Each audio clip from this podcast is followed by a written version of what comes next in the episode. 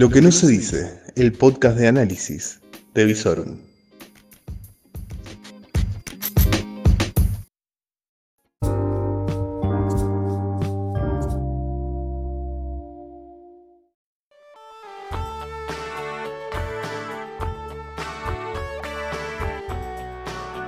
Muy, pero muy buenas noches. Soy Lucas Arzamendia y hace 71 noches no salgo de mi casa. ¿Cómo están? Esto es, ya saben lo que es esto, esto es Aislados. Tu podcast personal, compañía de cuarentena, diario, de una cuarentena o de un aislamiento social preventivo, obligatorio, que ya está quebrado.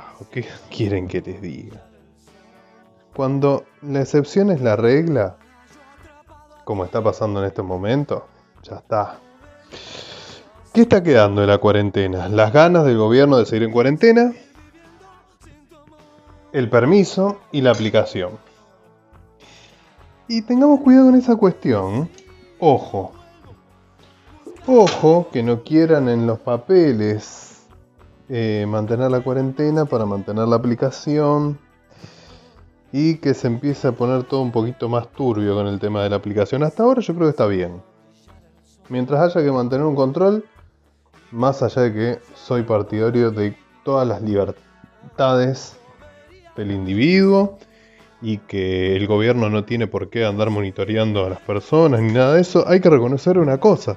Si llega a haber un brote, lo más eficiente para controlar a, las personas que estuvieron cerca y en contacto es la tecnología.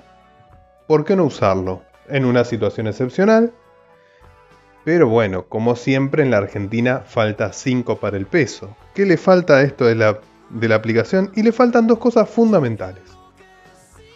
La primera y más importante, el testeo masivo. Que ahora voy a comentar una cuestión que pasó en una empresa.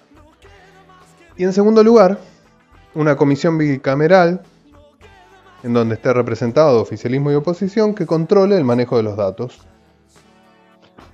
¿Detalles? No, cuestiones de la columna vertebral del ADN de este país.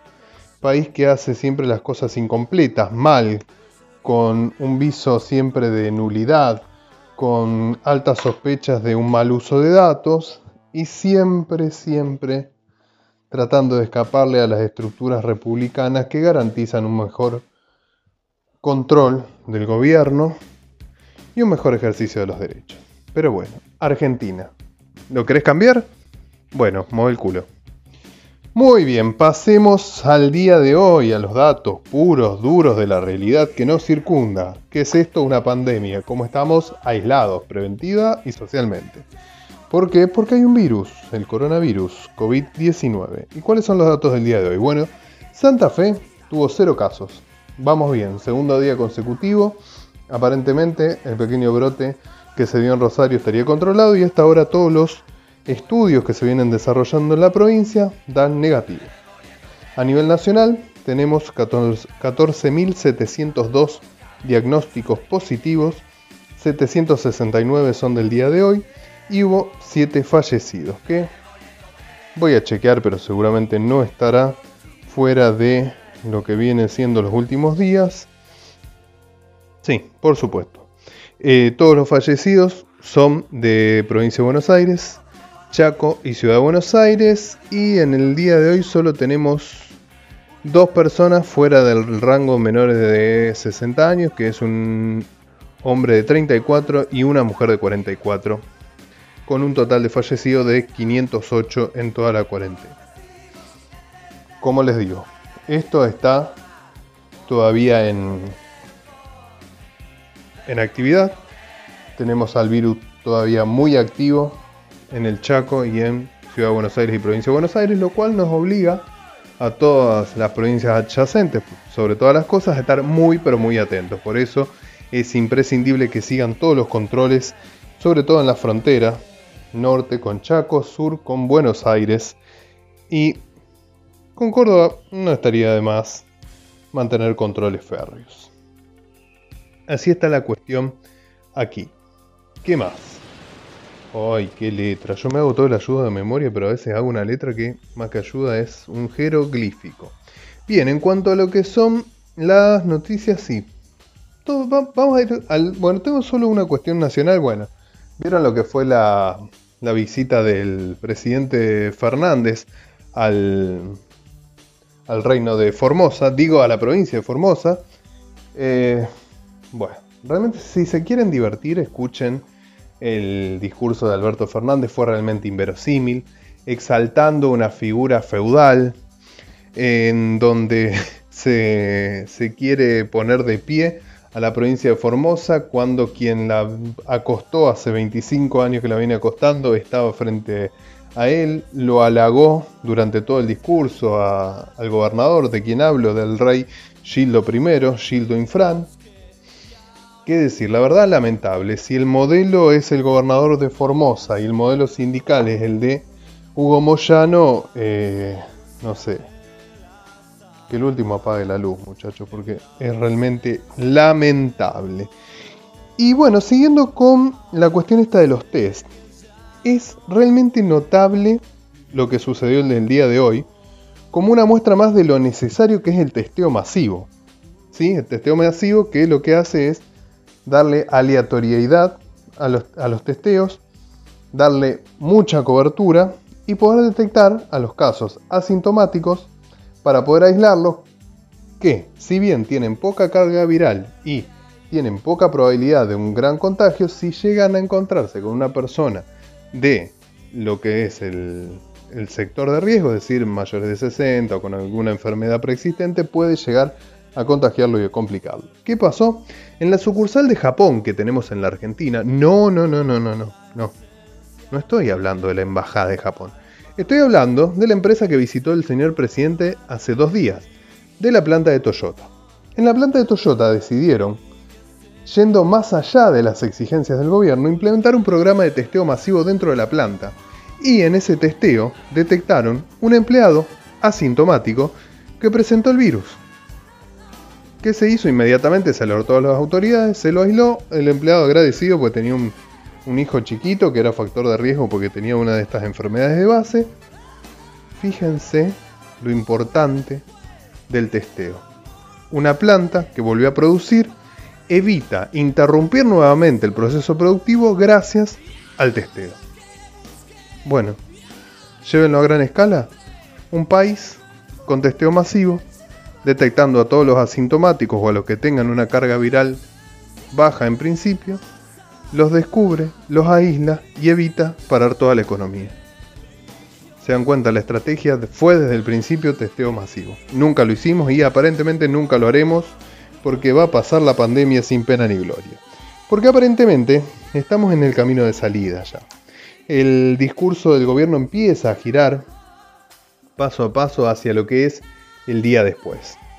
El día después que incluyó una reunión del señor presidente el día de hoy con la cúpula sindical, encabezada por el sindicalista de la sanidad Daer, que tuvo también una teleconferencia con autoridades del Fondo Monetario Internacional compartiendo visiones de cuál ha sido el daño a los distintos sectores de la economía y cómo se puede empezar a plantear la salida. Eh, yo les digo, si quieren salir de Transilvania de la mano de Drácula va a ser difícil. ¿Sí? No pongan al hombre lobo a cuidar a las ovejas, porque no va a funcionar. La estructura sindical defiende toda la estructura laboral que hace que el 50% de la fuerza laboral esté en negro, sin derechos, sin reconocimiento, sin aporte, sin obra social, sin aseguramiento de RT y sin tantas otras cosas me parece que, señor presidente, el camino de salida de la Argentina no lo van a indicar los viejos gordos de siempre. Y no lo digo por, por su diámetro de cintura, sino por la denominación que siempre se le da a los jefes sindicales tan adeptos a los asados que terminan con sobrepeso. Pero bueno, saliendo de lo que es ese gran país, Argentina, y saliendo de Albertolandia, es decir, de, Ciudad de Buenos Aires y Provincia de Buenos Aires, vamos a lo que es la ciudad. La ciudad el día de hoy fue un zambódromo de protestas.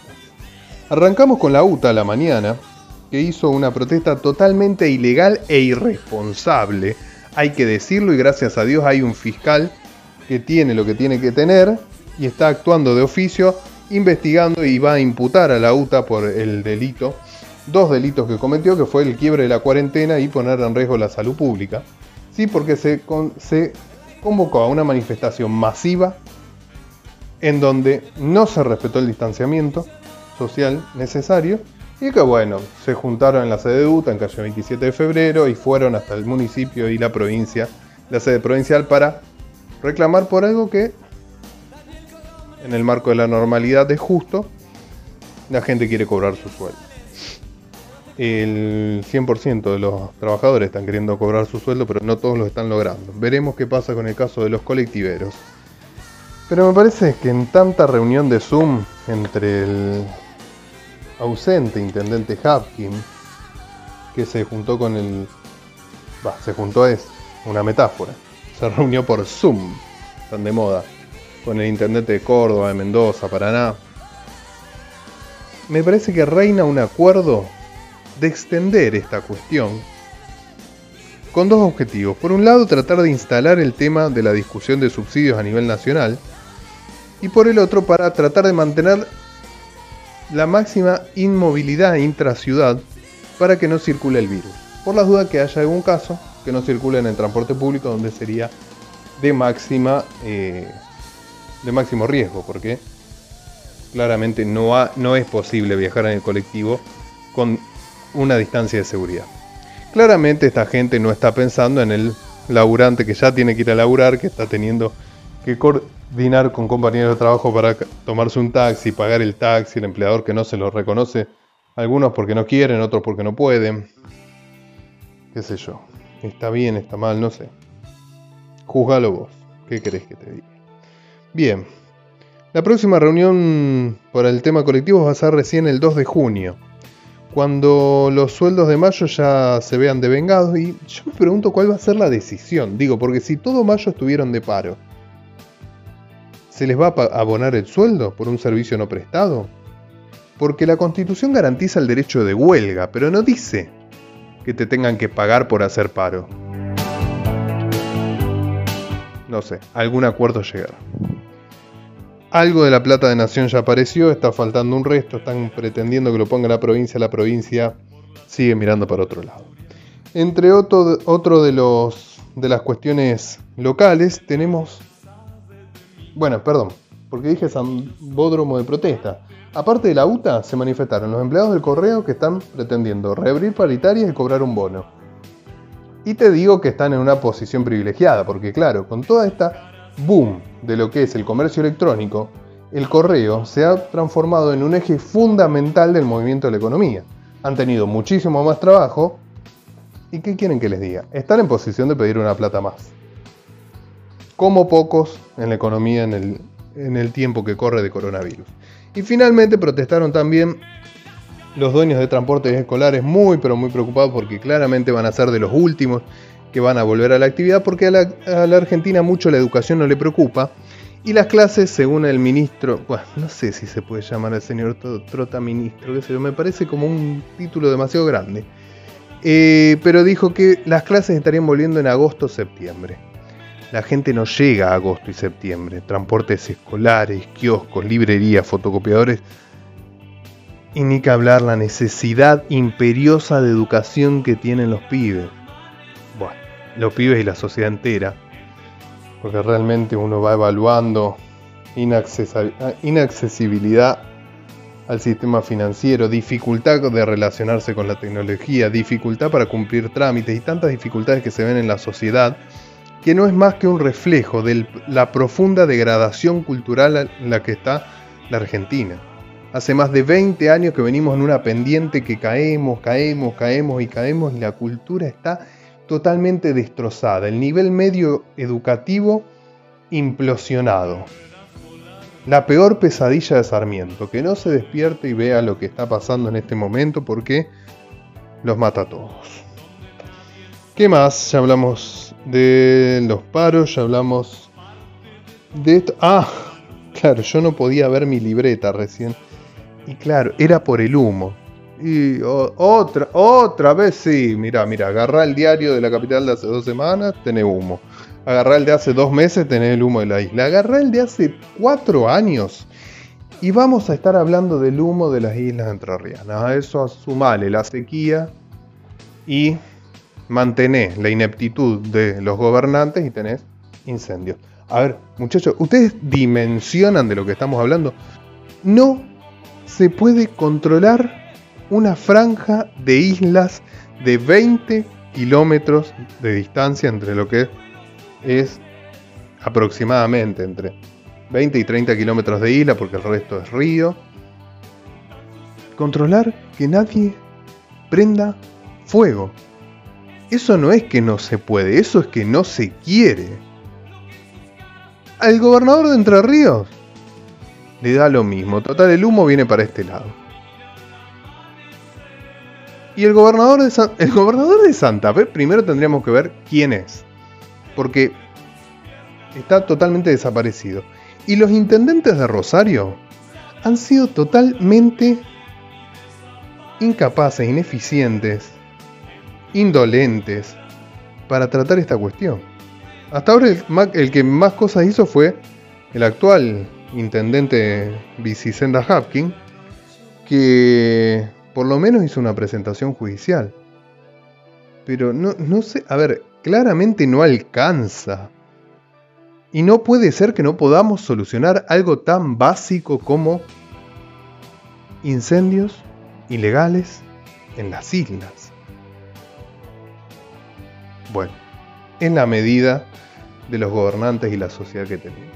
¿Qué quieren que les diga?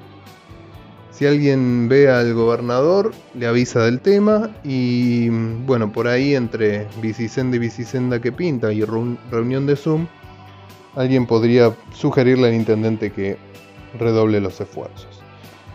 Hablando del intendente, se supo el día de hoy que a partir de este sábado los comercios del centro van a poder abrir de 9 a 18, ¿sí? Porque hasta ahora solamente los negocios de los barrios podían abrir los días sábados en este horario, entonces ahora se suman los negocios del centro, que no sé cómo vas a llegar al centro. Bueno, ya sabemos. Una de las cuestiones que tenemos que llevar al Consejo es renombrar la ciudad. Vamos a pasar de llamarnos Rosario a llamarnos Nueva San Saigón. ¿Sí? Por la proliferación de bicisendas, bicicletas y claramente si se extiende en el tiempo el conflicto del transporte, vamos a ver una, un crecimiento exponencial de la cantidad de motos que vamos a ver en la ciudad de Rosario. Encima ahora nos hemos enterado que en el día de hoy se lanzó un sistema nuevo de créditos a cuotas bajísimas para vender motos. Así que prepárense, esto va, a ser como que viniera una bandada de mosquitos en los horarios picos porque vas a sentir los caños de escape. Bueno, nueva Saigon, ya saben, ya pueden ir preparando de nuevo los souvenirs y todos. Y hay que reescribir los libros de historia porque Belgrano hizo por primera vez la bandera en Nueva Saigon. Bien, creo que nos está quedando pocos temas. Ah, bueno, en el único lugar donde se lo pudo ver al gobernador en el día de hoy fue en una fiesta, una celebración que tuvo, que fue la fiesta del hambre. Sí, como no la encontré titulada, la, titulé yo de la forma más obvia que encontré. El señor gobernador festejó el día de hoy que se entregaron 110.000 tarjetas alimentar en la provincia de Santa Fe. Es decir, que el gobernador festejó asistir alimentariamente en una de las provincias más ricas del país a 110.000 familias. Es decir, que la dirigencia argentina santafesina no es capaz de generar un sistema productivo y un entramado social que garantice la seguridad alimentaria. Otra vez, la medida de la dirigencia santafesina se ve por sus propias acciones. Ellos se aplauden y se festejan. A mí me da vergüenza. No sé. Júgalo vos. Por último, una noticia casi de último momento es noticia. una de las características de la noticia es que sea algo novedoso. Bueno, otra vez. Te invito a leer el diario, bueno, el que vos quieras, ¿qué te gusta? Clarín, Perfil, La Nación, Página 2, El Ciudadano, La Capital, el que vos quieras agarrar, uno de esos del año 2014 y vas a encontrar la creación de lo que se llamó en su momento las de high. ¿Sí? Te lo traduzco. Más cepo. Hasta el momento las empresas que... Bueno, y esto algo de esto ya te había adelantado. Hasta ahora las empresas que importaban no tenían ningún tipo de eh, problema para acceder al mercado cambiario para pagar esas importaciones, o sea, comprar dólares. Bueno, nuevamente el Banco Central ha establecido restricciones para el acceso al mercado de cambios de las empresas, ya sea para pagar importaciones, exportaciones, etcétera, etcétera. Volvieron las de Highs y les voy a comentar claramente. Lo que hubo va a volver, va a volver la corrupción a la aduana por las de High porque señoras y señores, cuando se establece un permiso, siempre hay un peaje para obtenerlo. Así vamos llegando al fin del informe del día de hoy, con una temperatura muy agradable de 14 grados, 13 de sensación térmica porque hay un pequeño vientito y hay una humedad desde esta mañana, por favor.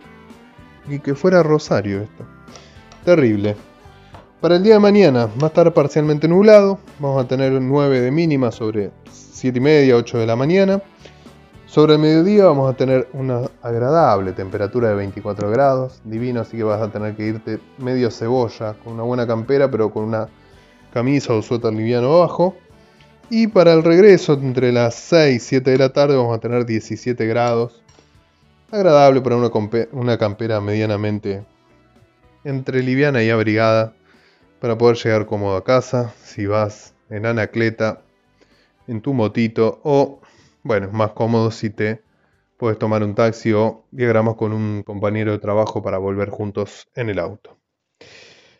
Por hoy, eso fue todo. Demasiado, muy cargado de información la jornada del día de hoy.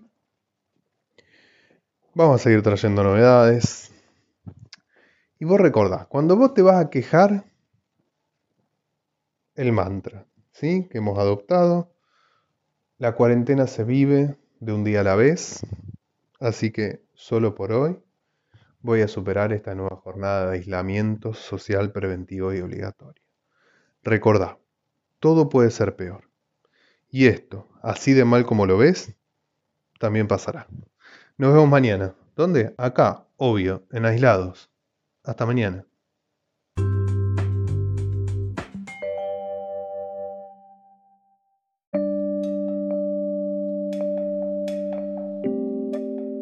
Todo lo que necesitas saber en Lo que no se dice, el podcast de Visorum. Y podés seguirnos en todas nuestras redes, www.visorum.online, en YouTube como Visorum, en Instagram y en Twitter como Visorum OK. Todo el día informado a través de nuestras redes. Lo que no se dice,